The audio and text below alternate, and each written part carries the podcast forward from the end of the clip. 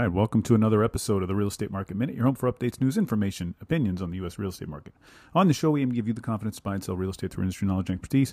I'm your host, Mark Salib, co founder of the Salib Group, a passionate real estate professional, advisor, investor. Love what I do. Email me with your questions, comments, mark at the Salib thesalibgroup.com or DM me directly at the Salib Group. I promise to answer. Uh, all right, so we had a pretty big day yesterday with the announcement from the Federal Reserve.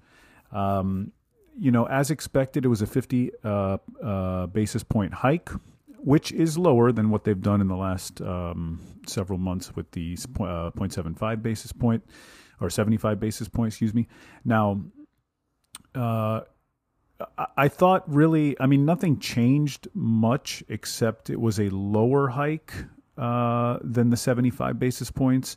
But I thought the most interesting part of that, actually, of what they said at least, was you know, when they when there was a line in there in their statement that said there are no plans for any rate cuts until 2024. I'm paraphrasing it to some extent. I don't have it in front of me, but it, but essentially that's what it said.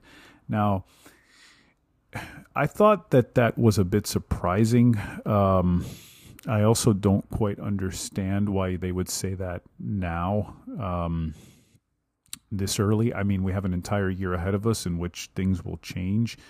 I take it with a grain of salt because in the past they said they would not um, consider a 75 point rate hike. Uh, this was way back if you go back to the early summer. And sure enough, here came one, two, three in a row.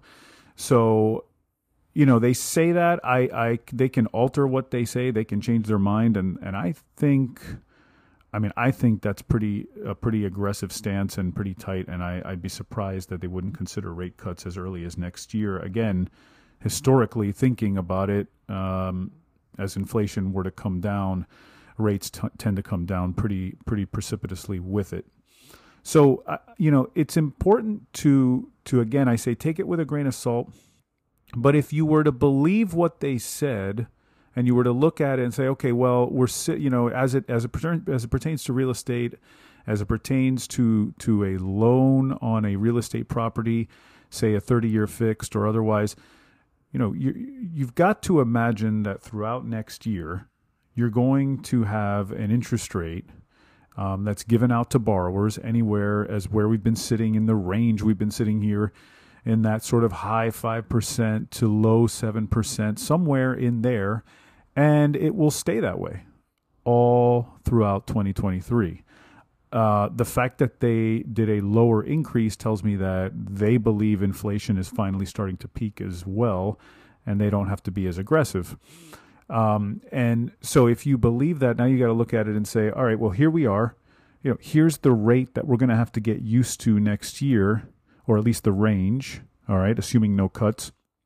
And if that's where we're going to be, and you know, home prices, remember, I always look at the affordability index. Home prices were elevated and too expensive for most uh, buyers, even as early as, you know, when, when, when, when prices were 5 10% higher than here with a lower interest rate. So what does that mean? That means prices still need to come down some more. I think that's what we're going to see. We're going to continue to see some price drops in real estate. I think that's what the Federal Reserve wants to see. I think that it's inevitable. Um, as far as how far that goes and at what point that affordability becomes realistic, and at what point is that pent up demand with so many people on the sidelines um, going to come out and say, you know what, the heck with it, rates aren't changing enough let me just lock in that 5.95, 6.1%, whatever it may be. And I'm going to go ahead and go through. I'm going to go forward and I will refinance later, or I, but I, have got to buy uh, a property for whatever reason. I think that pent up demand will, will start to surface. Um, uh, really as early as next year, probably as, as early as Q1, Q2 even. All right, well, that's it for me today. If I'm not listening to a podcast, I'm listening to an audiobook on Audible. You can visit audibletrial.com slash real estate market minute for a free book and a 30-day trial on us. And always remember, if you have any questions or need advice about your particular situation, reach out to me. Email me anytime, mark at thesalibgroup.com or DM me at the Salib Don't forget to leave a rating for the show, subscribe to help others find the show, and be informed and educated about the real estate market just like you. See you on the next Real Estate Market Minute podcast.